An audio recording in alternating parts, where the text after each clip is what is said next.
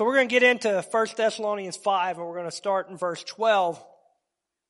And your Bibles probably say something like the final uh, greetings or final instructions, final whatever. I think of it more of the final instructions.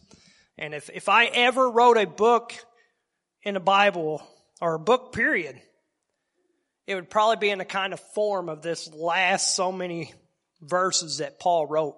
It's just kind of eclectic. There's a whole bunch of stuff he just kind of throws out there at once and it's all together. And that's why you don't always see this preached, uh, all together. Usually people pick and choose little pieces out of it because there's so much to it. And, uh, but I, I, the way I look at it is it's kind of like for parents, you know, that whenever you're about to go out like as a couple or whatever, and you're about to leave the house and you tell your kids, hey, we're leaving, you better behave for the babysitter. You better listen. You better respect the babysitter. Nobody else wants to watch you. This is the only one we got left. Behave. Clean your room. Do your homework. And you give them this whole final list of stuff to do before you leave. You've already trained them. You've already prepared them. You've already told them what's going on. But then right before you leave the house, you gotta say, behave. Right? And you tell them all this stuff real quick. You just give them this long list. And that's kind of what, what Paul's doing here. He's closing out the letter and he's like, all right, now this. Right? And that's where we're at right now with Paul. And I'm going to pray before we get into this because it's not a long, like in your Bible, you're probably looking, you're like, all right, we're going to get out of here early. Most of you that have heard me over and over, you know that don't ever happen. Uh, there's a lot here. It's uh, there's a lot for us to glean from it. And as Pastor Chad said over and over, the expository teaching, which is my style of teaching anyway, so I'm glad it's this way. It takes a message you may not put together and put it together for you. So these aren't things you would normally teach all together, and we get to learn it all together. So let's go to Lord in prayer. Father God, I pray that uh, that today, Lord, that you would just speak to our hearts, Lord. I pray that that your Holy Spirit would uh, would just speak through me, would give the words needed to each of us, Lord. It's your it's your words, Jesus. You you you gave these words, you inspired these words. They're already your words, and I pray I would just get out of your way. They would come come out the way you would like them to come out, Lord, and that that our hearts be ready to receive them, Lord, and that we would each be completely changed by what you're going to do here today. In Jesus' name we pray. Amen. All right, so we're going to start in verse 12, and uh, this will be a little different than how Chad does it, but that's all right. It says, We ask you, brothers, to respect those who labor among you and are over you in the Lord and admonish you, and to esteem them very highly in love because of their work. Be at peace amongst yourselves. And this is a hard one. Uh, we live in a society that this is not normal. You know, whenever you're at work or whatever you do at school, uh, watching TV, whatever it is, usually our first thought is, is to critique whatever we see. It's what we do. We're good at it. You know, well, that boss, he doesn't even know what he's doing. He don't do this every day. He don't have an idea. You know, uh, if you watch sports, First thing they do every day after football is first thing they do is they go in and they tear down everything the teams did.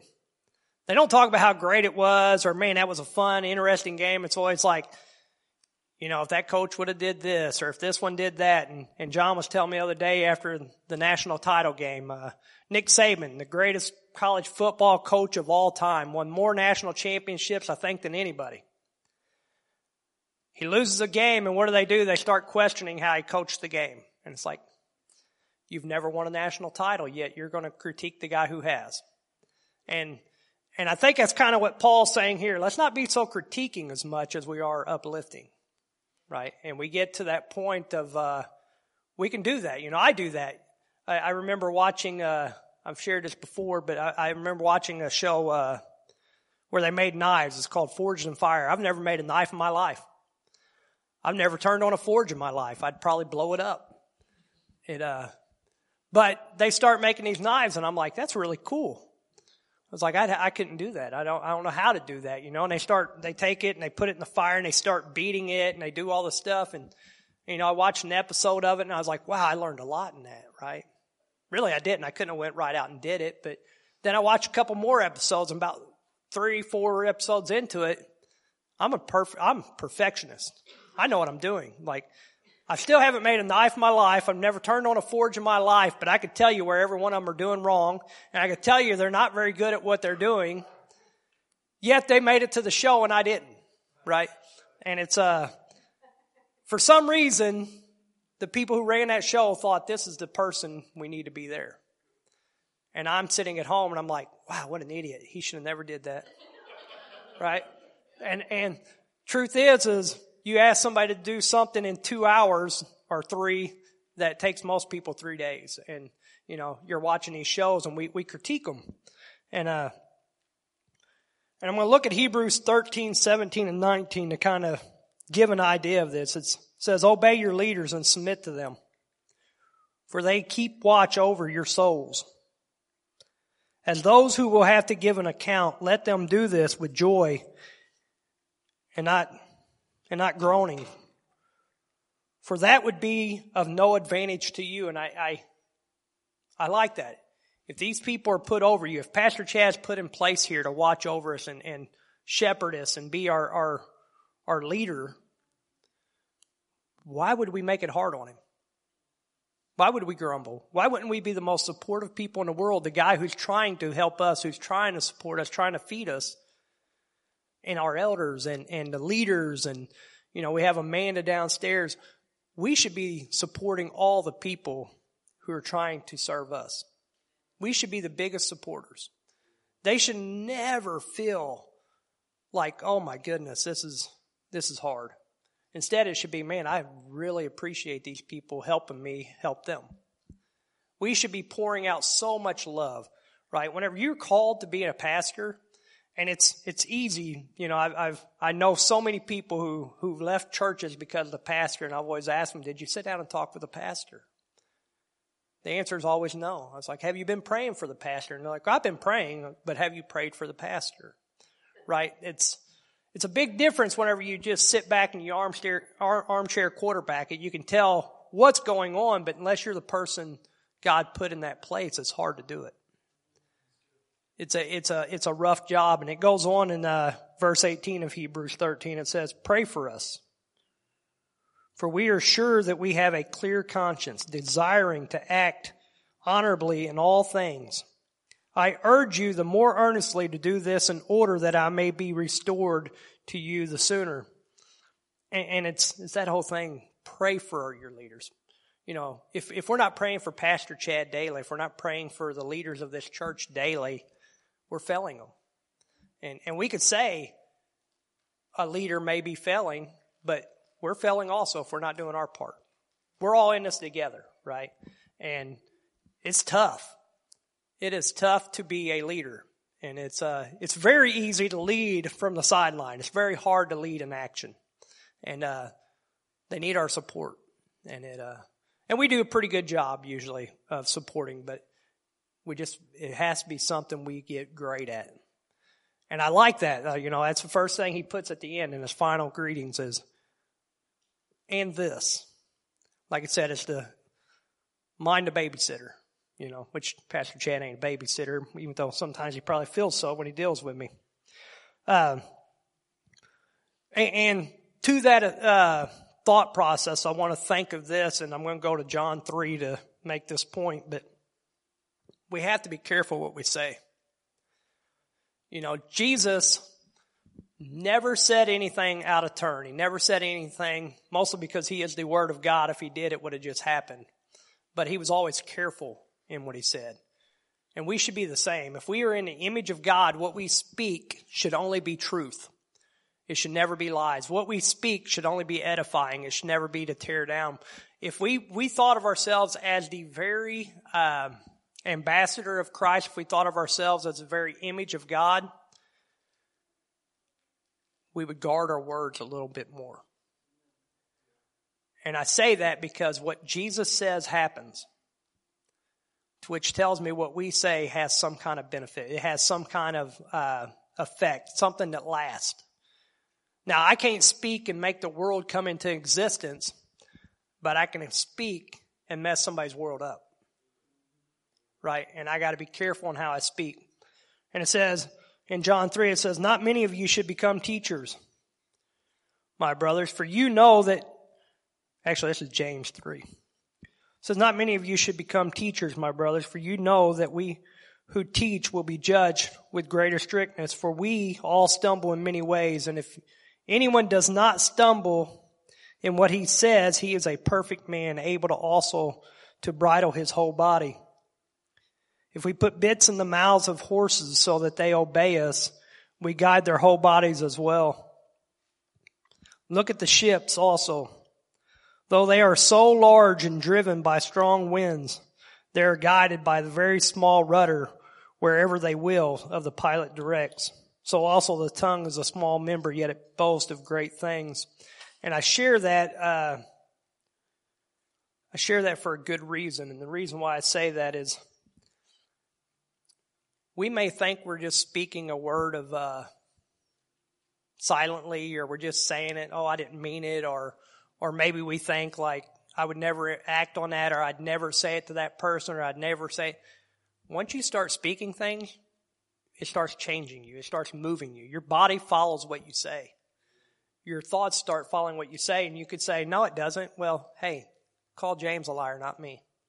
It's scripture, right? So we gotta, we gotta obey the scriptures. We gotta read the scriptures. It goes on and says, how great is a forest is set ablaze by such a small fire, and a tongue is a fire, a world of unrighteousness.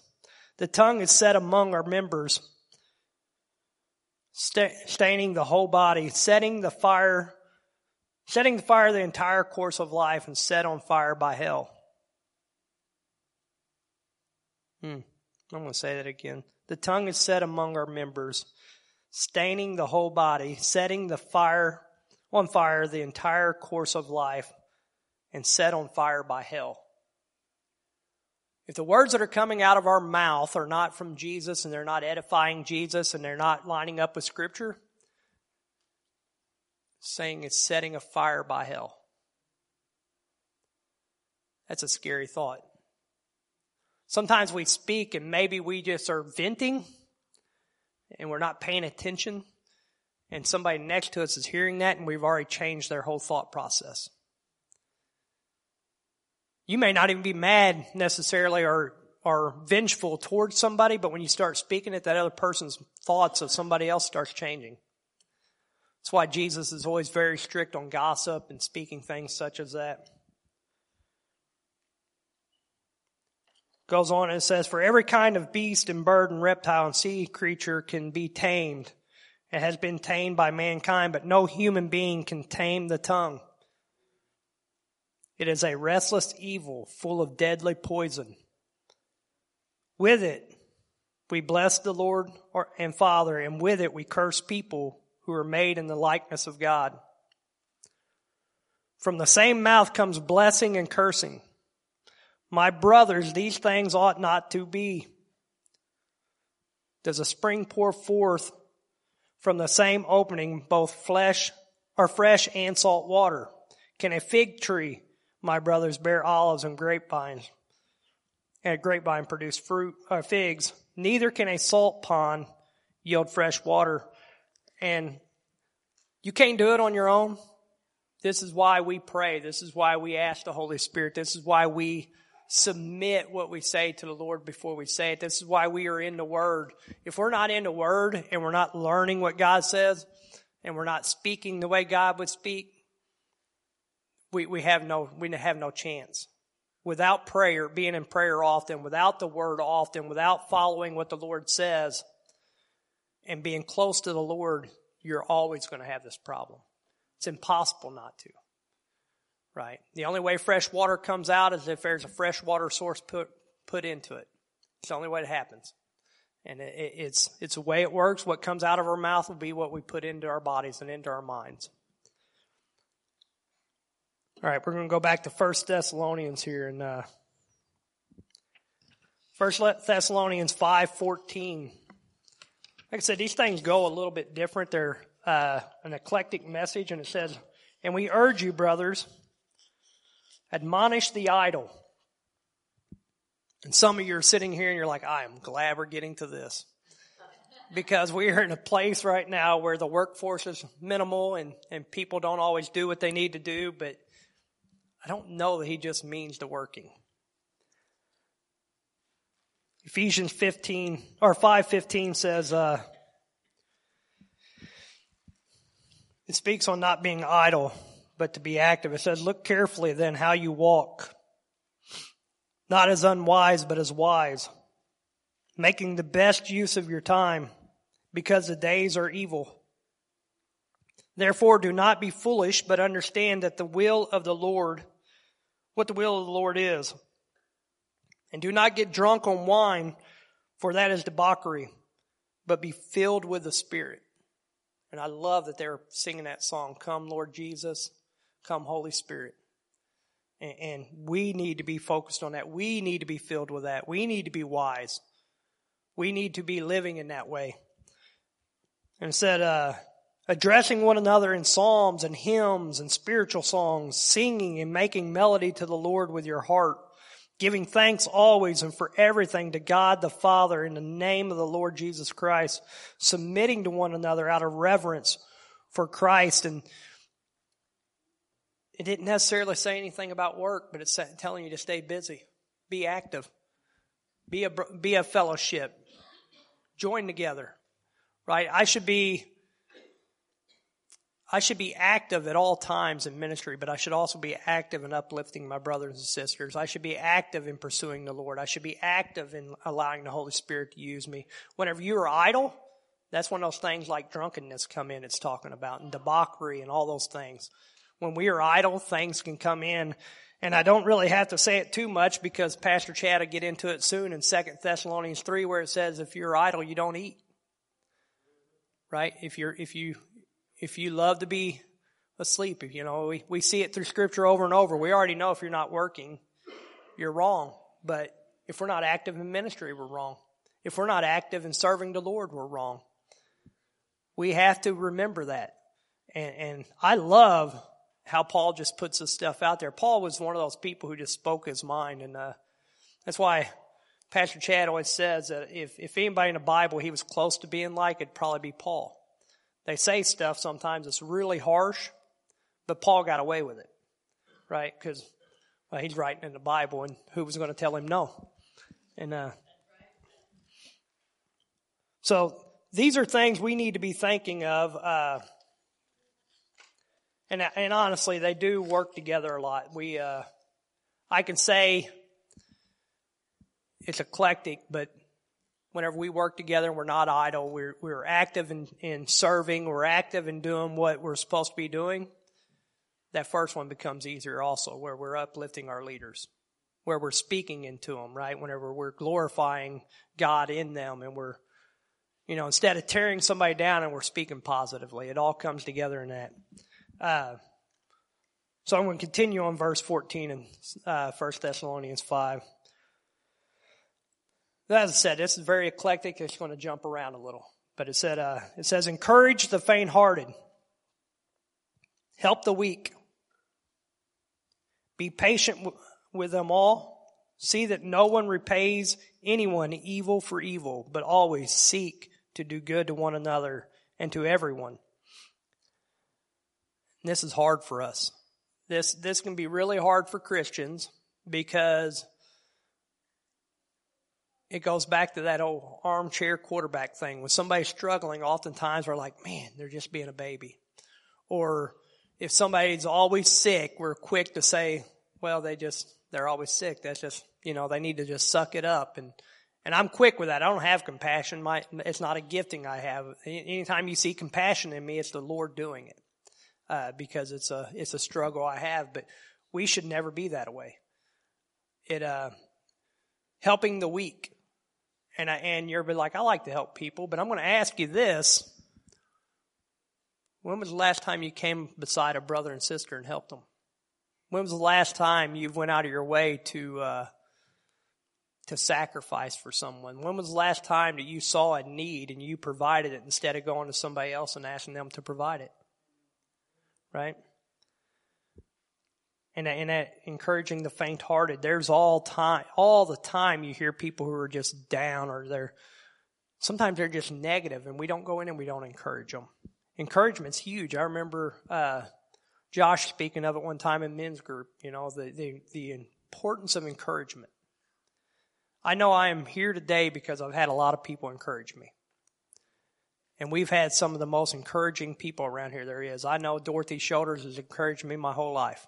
Well, my whole walk with Christ at least. And that's, uh, without it, people can't, they can't succeed. They don't even know they're doing good. If somebody goes out and does well and nobody ever encourages them, they don't know they did well. They don't know how they're doing because we're not doing our part. And this is, uh, this is one of those messages that's for all of us right? We got to get better at these things. It's the, we're about to go out, so you do these things type message. Paul's telling us. You know, we just heard last week that he was telling us the, the end times are coming and Jesus can come back anytime. So here's my final instructions, right? Start acting this way. The see no one repays anyone evil for evil was a, uh, it's a tough one too because sometimes we just want to fight, especially men. Like, at any moment, we're ready to go into ninja style. And uh, we may not be able to do it, but we want to do it. And whenever something happens, somebody's coming against us, some, something's wrong, we want to be the ones to fight them. And our, our flesh wants to kick in. And, and I believe men were created to fight. I believe it wholeheartedly. That's why little boys from a young age are scrapping. They're rolling on the ground. Nobody had to teach them. It just happened. John and I grew up fighting. My mom would tell you from the moment we were born until we were probably teenagers. Nonstop. It's just what we did. And it, uh, nobody had to train us. But what you do have to train people is how to fight properly. Right? We have to do that. And, uh, if we're not fighting properly, we will repay evil for evil we will fight. If somebody comes in and punches us, we're just going to punch them back. We won't turn the other cheek and show and show them love. We won't fight biblically. We won't fight like Christ would. Instead, we're going to fight with our fists. We're going to fight with our flesh. Ladies, you do it too, and you may think like, good thing we don't fight. You do. But you usually fight with words. Right? And you will speak an evil word right back to somebody. Men, we don't have the time usually to speak the evil word. We just throw punches. We're, maybe we're just not smart enough to get the words. I don't know, but, but we do it and we shouldn't. We should never be fighting evil with evil. And, and sometimes it's perceived evil we fight with evil. And if you look at our politicians right now, how often do we fight evil for evil there? Instead of hitting our knees and fighting it with prayer. Seek to do good to one another and to everyone. That goes right back to it. Are we going out of our way to do good to one another? And, and follows along that, that thing of Jesus saying, love your neighbor as yourself. And if we're truly loving our neighbor as ourselves, we would treat them as well as we treat ourselves. Anytime you have a need, you will go out of your way to fulfill that need. But do you do it for your neighbor? Do you do it for others? Right? Anytime you need to fix something, you're going to spend time doing it. Well, help your neighbors. Love one another as you love yourself, is what he said. That's Jesus. That ain't even Paul. That's not James. That's Jesus saying that one. So we might want to, we might want to listen on that one.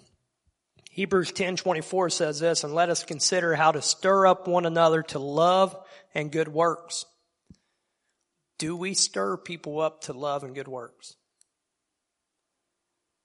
When I speak to you, I should be wanting you to love others better and to do good works. Do I help you get to that point? Do you help others get to that point? Or does your negativity sometimes bring them down to where they don't want to do it anymore? How are we speaking to people? Goes back to how we treat our leaders. Not neglecting to meet together. And this is a hard one because we know that we have a, a great reason not to meet together in COVID. It's the never ending excuse. But God didn't give us excuses. He gave us commands and it was to meet together. But we are getting better and better at having a reason not to come together. And how can you encourage somebody? How can you show love? How can you do the things that are being called to if we're not together doing it? Right? And it says, as is the habit of some being, and then it goes, but encouraging one another and all the more as you see the day drawing near. So as Paul was saying, the day's coming clear, nearer and nearer. And I don't know about you, but as I look at our world, I think today is a whole lot more near. Then why would I be gathering together less? Why would I be encouraging less? Why would I be loving less? Why would I be doing things less than I was before, even though it looks like it could be happening any time, and we act like we got forever to get ready? It's not what Paul said. It's not what Jesus said. It's not what Scripture says. All right, I'm going to go back to uh, 1 Thessalonians 5, 16. And don't worry, I won't go through all of them this long. Maybe. But these are important things. These are things he gave at the end that he wanted us to remember. It says, rejoice always. I don't even have to ask you if you're rejoicing always. You already know. And you may be like, that's hard. You know, it's usually whenever I'm counseling with somebody and we're talking and I'm like, it sounds like you're always negative. Do you take time to like be positive? Do you, and they're like, well, it's not as easy as you think. And I'm like, it's not as hard as you think. Right? We make things seem really hard, but scripture wouldn't say to do it if it couldn't be done. He would say, do it, rejoice if you can is what it would say instead of always. But it says rejoice always. The problem is, is our minds don't want to change. We're not changing our thought processes, the words we speak. You know, in the morning we wake up and we're like, oh, I gotta go to work. Instead, be like, Lord, I don't really want to, but I really thank you for providing this job, Lord, and let me be positive in it, right? You gotta start praying about it. If you are a negative person, you have to start making the change yourself. You have to start allowing God to do that. Instead of just saying, I can't do that. It's not who I am. We always make an excuse for why we're where we're at. And I love that scripture never gives you that excuse. It always tells you to just do it. But then we're like, oh, I can't. Pray without ceasing. If you did that, you probably would rejoice more. And it doesn't mean, and you guys have all heard it, doesn't mean you just sit in a prayer room and pray all day long. This means your heart should be connected to God all day long. You should be fellowshipping with the Lord. He should be on your heart, on your mind. Prayer is fellowship with the Lord, right? It's not just words. Actually, words are a very small part of prayer. Communication, fellowship with the Lord, that's the important thing. If you go into prayer and you're praying all the time, you're speaking to the Lord when you're in prayer more than you're listening to the Lord, that's not prayer, that's complaining or venting or talking to the Lord. And nobody likes to be talked at. Nobody. None of you guys in here are like, man, I love when somebody just comes in and just starts talking at me and you don't like it. I don't think God likes it. He would like to communicate with you. He'd like to talk with you. He would like to spend time with you. Instead of hitting your knees at, at night and saying, Thank you for today, Lord. Thank you for blessing us. Uh, let me sleep well. Amen. It's not a prayer.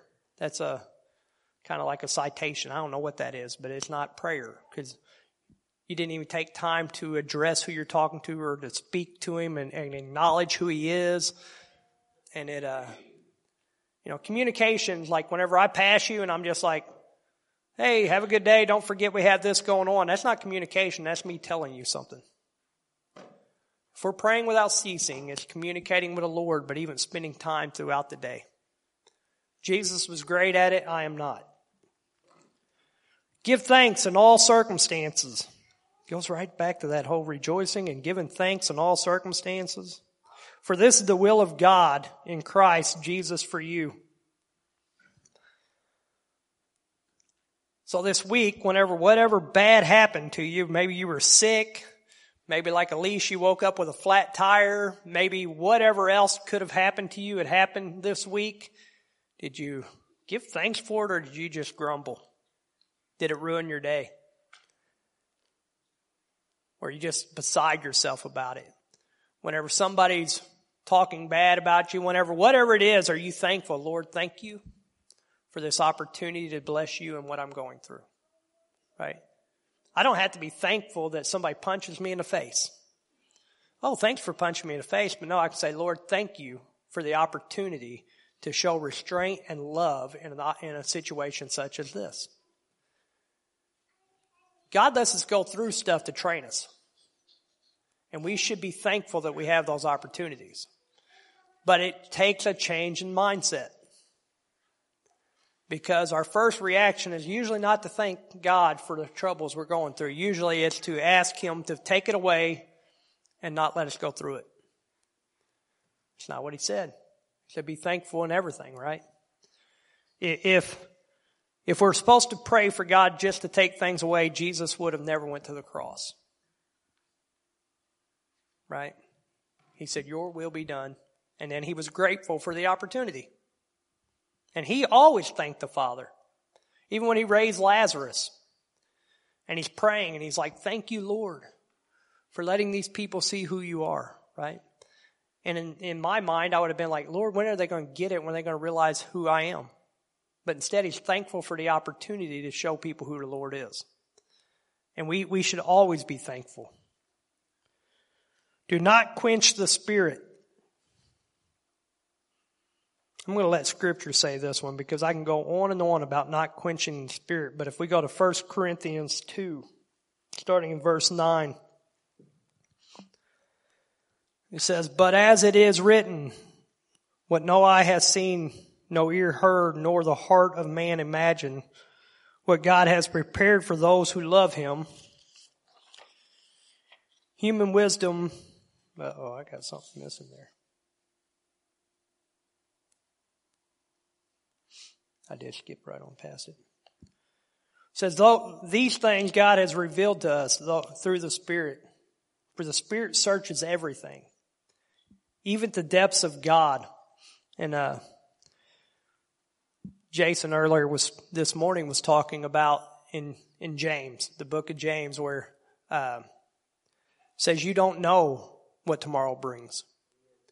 You know, you don't know the next moment. I don't know what's going to happen when I walk out of this door. I don't know what's going to happen right now.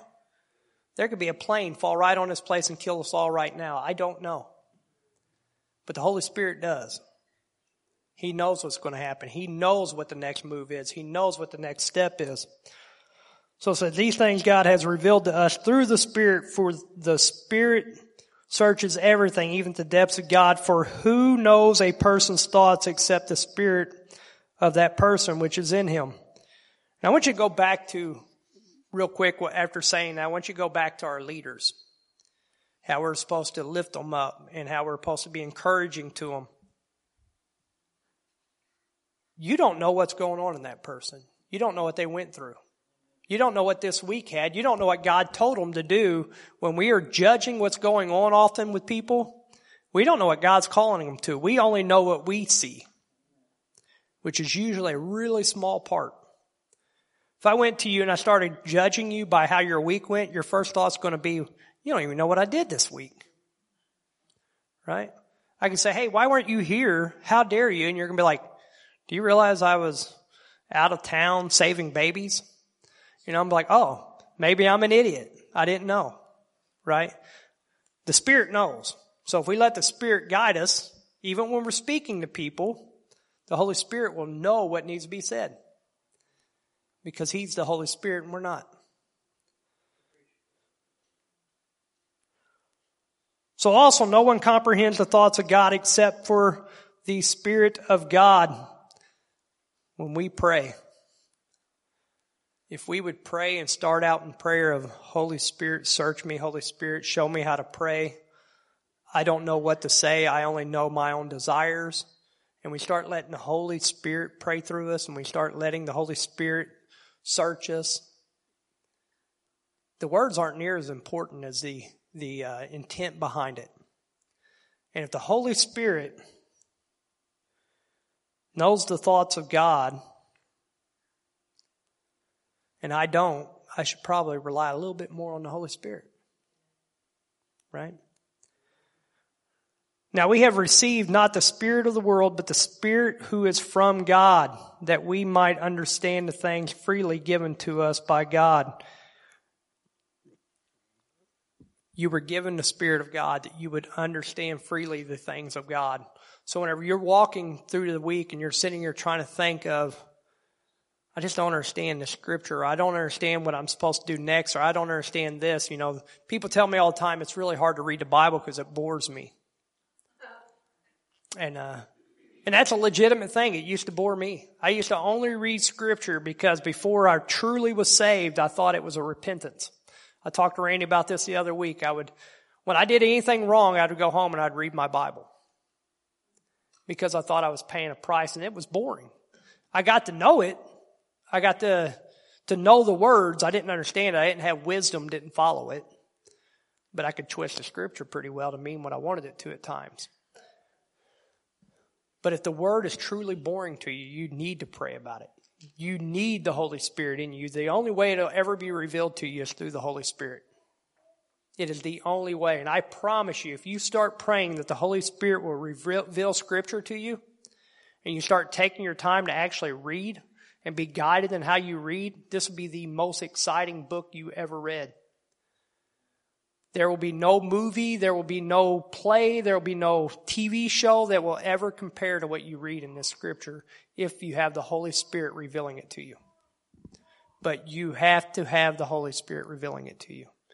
It'll get so, you, will be hungry for it. You'll, you'll no longer think about binge watching Netflix, or you're going to think about binge reading the Bible. You can't get enough. But it takes the Holy Spirit.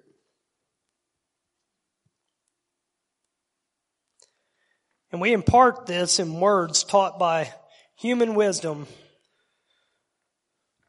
No, not taught by human wisdom, but taught by the Spirit, interpreting spiritual truths to those who are spiritual. It's a lot of spiritual. But whenever we are actually speaking, whenever Pastor Chad's up here preaching, if Jason's up here, Kevin, whoever is preaching, it could be Mike, it doesn't matter if the Holy Spirit's revealing something to us and it's a spiritual word. It's, it's, it's for all of us. We are to receive it. It is, it's given to us for that reason. The natural person does not accept these things, except the things of the Spirit of God, for they are folly to him. And he is not able to understand them because they are spiritually discerned. And, and I want to remind you that we're talking about not quenching the Spirit. And, uh, we are in a time period now to where I want to say, I don't remember if it's 60% or 70% of churches in America do not believe in the movement of the Holy Spirit. That means that many churches do not have God moving in their church. Because you cannot separate God the Father, God the Son, and God the Holy Spirit. They are one God. And if you do not have the, the Holy Spirit, if you are not recognizing the Holy Spirit and you're not letting Him move, you don't have God. We have to discern these things. We have to pay attention to these things. We cannot let people tell us different than what Scripture is telling us. There are a lot of lot, a lot of big name pastors who will tell you the things the Holy Spirit did in Scripture don't happen now. Who can tell God he can't do what he wants to do? I, I we talked about it yesterday. Was uh, John Piper said, "Hey, you'll never hear me say God can't do what he wants to do." Right? We should never be that way. Instead, we should be seeking for God to do these things. We should be seeking for the Holy Spirit to move. We should give the Holy Spirit as much attention as we do Jesus and God the Father. They're one. Right? Says a spiritual person judges all things, but is himself to be judged by no one. For who has understood the mind of the Lord so as to instruct him? but we have the mind of Christ. That's a tough one. If we are actually in the Lord and we're in the Holy Spirit and we're living properly, there should be nothing to judge. Should be nothing to judge. Mind you, there's a lot of things God's going to be able to judge on me, but if somebody's operating in the Holy Spirit, if somebody's operating by a godly calling, we probably shouldn't judge them as much as we pray for them. If we have an issue, we pull them aside and discuss it with them. It, uh, it goes back to the whole David thing. David would never bring a charge against Saul because Saul was the spiritual leader. He was God's anointed. And oftentimes we take God's anointed people and we want to judge them. And that's not just Pastor Chad or, or myself or one of our elders. That's anybody anointed for a position and we start judging them, you know. It, uh, over the years, I've heard people try to question what Ryan does as a worship leader. In my opinion, we have the best worship leader in the world. And, uh, I would not replace him for anybody. Does he make mistakes? He'll be the first to say he does. But he's anointed by God and he's trying to follow God. And he's trying to do what the Lord calls him to do. And so when it comes to something we don't like, we probably shouldn't judge we should probably pray for him. We should probably speak to him. Hey, Ryan, why do you do this? Right? A lot of times the stuff that Ryan does on, on stage, we don't know it, but it's something he prayed about and the Holy Spirit tells him to do it. And then we're like, I don't really like that. And it's like, well, maybe ask him why he's doing it. Maybe there's a bigger reason why we're doing it instead of it's just not normal or it's not what I like. Right? But we, we need to, if, if we are moving spiritually, we won't judge those people. We, we understand that, hey, he's got the anointing of the Holy Spirit over him. Maybe I'll go talk to him instead of tearing him down, right? Okay, so we're going to continue and we try to close out the first Thessalonians 5 here. And uh, verse 20 says, Do not despise prophecies. And, Jason spoke on this this morning about the. Uh, Stick to the plan. We've had a lot of prophecies about where this church will be. We've had a lot of prophecies about uh, our pastor. We've had a lot of prophecies about reaching this community. We should never think that, oh, we're not seeing what we want to see, so it couldn't be true.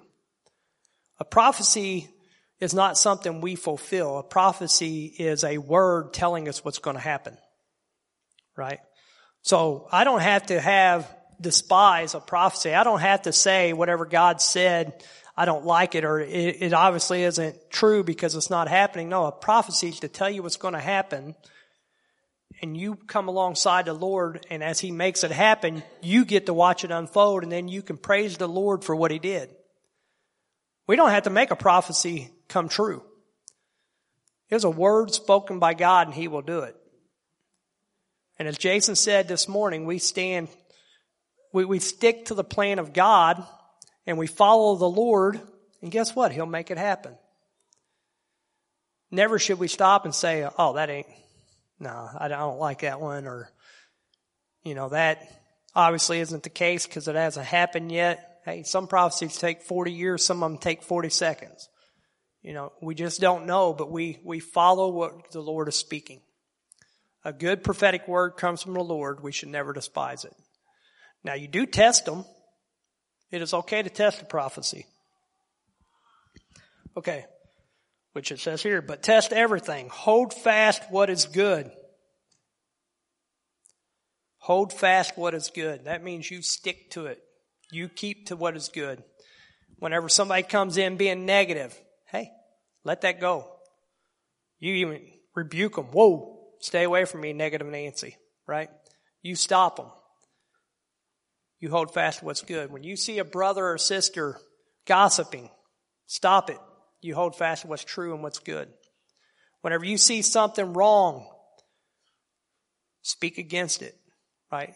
Don't, don't publicly backlash against them or nothing. Don't, don't be negative yourself, but you, you keep to what's good. You hold what's good and you help others in that, right? Test the spirit around you. Test what's being spoken to you. Abstain from everything, every form of evil. I could really go over this a lot, but I think you already know that. Now may the God of peace himself sanctify you completely, and may your whole spirit and soul and body be kept blameless at the coming of the Lord Jesus Christ. And here he is saying, I'm telling you these things so you are ready. So you are set apart. So you are sanctified for the Holy Spirit, for, for the coming of the Lord Jesus Christ. He who calls you is faithful. He will surely do it. And that goes back to that whole prophetic thing. If God calls it, He'll do it. If the Lord asks you to do something that you're not doing, hold to it. He'll do it. But you gotta let Him. He won't let you down, right? He's never called anybody into something and then said, nope, I'm gonna let you go. I'm gonna fail you. He can't do it. And you may think like, well, Jeremiah preached to some people who didn't receive it. Jeremiah went and preached to people who wouldn't receive it because Jesus, God said, go preach to these people who aren't going to receive you. He did exactly what he was called to do. And it fulfilled exactly how God called it to be. Ours is not the outcome, ours is the obedience. And if we can remember that, that's all that matters. If I step out and I do something I've led ministry things where one person shows up, and guess what I did whenever I got there? I did exactly what God called me to do. And it was wonderful. Because God called me to do it, not to, to, for the outcome of it. He called me to do it in obedience. Brothers, pray for us.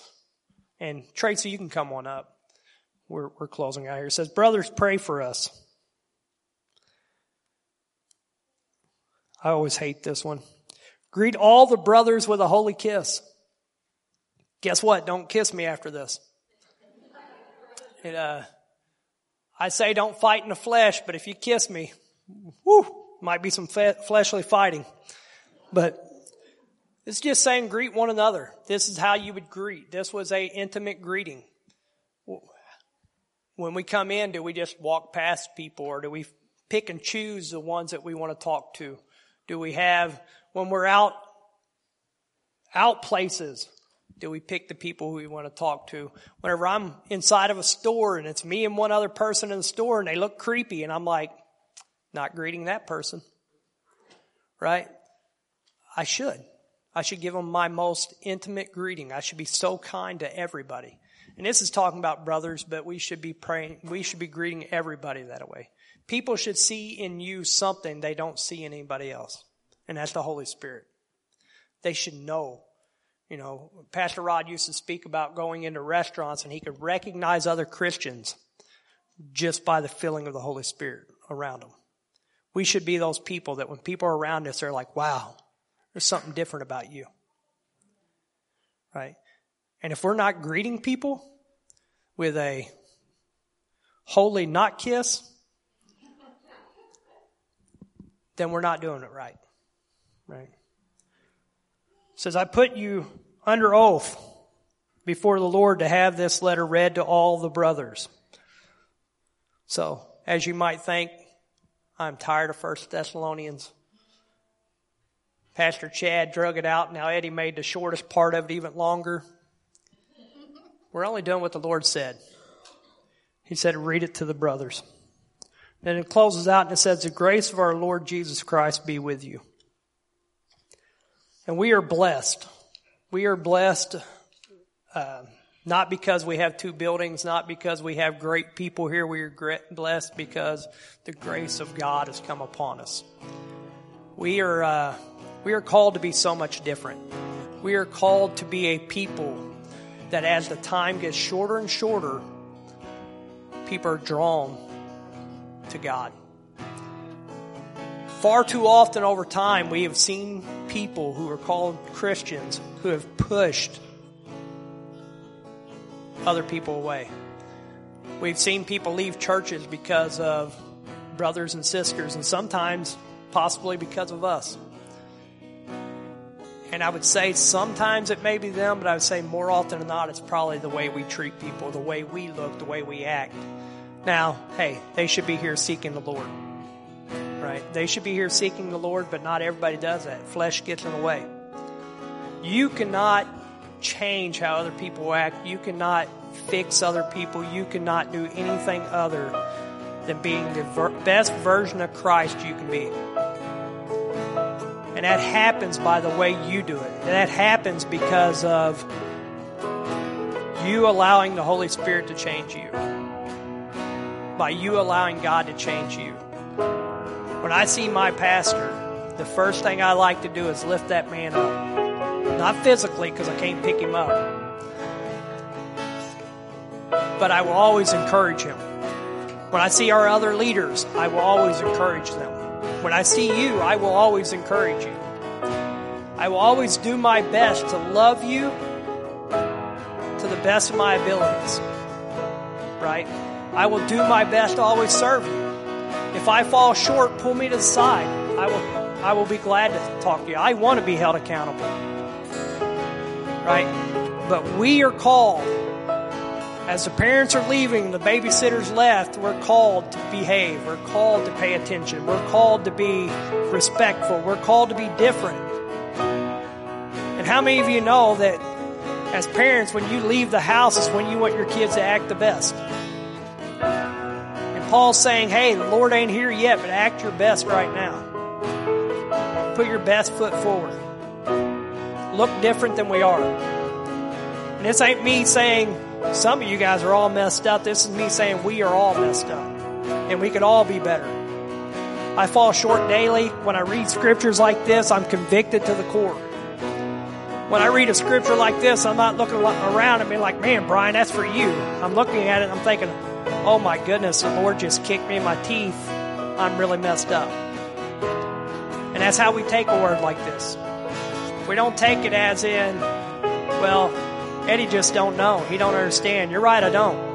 I don't really care because the word says to do it. Don't make excuses anymore. Don't look at the reasons why you can't do anything or why you won't do anything. Look at the reasons of why I'm going to. Say, Holy Spirit, search me. Holy Spirit, I need you. And if you don't have a relationship with the Lord or you don't have a relationship with the Holy Spirit, Come up here and pray. Seek the Lord. I'll pray with you, but at your heart. Your heart needs to be searching these things, seeking these things. So I'm going to close with some prayer here, and we're going to worship. And as, as we worship, if you need prayer, I'm here. You know, our leaders are here. Mike's here. We got a lot of people here who will pray for you.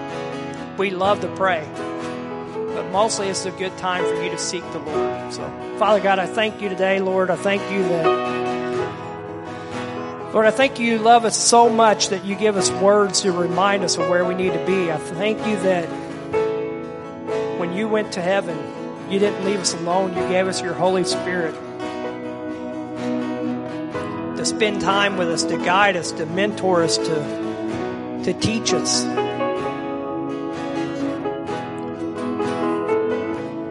Lord, you gave us brothers and sisters, God, to, to help us, Lord, but also for us to help them, God. Wherever we fall short, Lord, wherever I fall short, Lord, I pray in this time you would reveal it to me, Lord, that you would minister to me in it, Lord, that God, you would reveal anything inside of me, God, that does not line up with you. I thank you, Lord, in advance for the testimonies we will have. Lord, minister to us as we worship you. In Jesus' name we pray. Amen.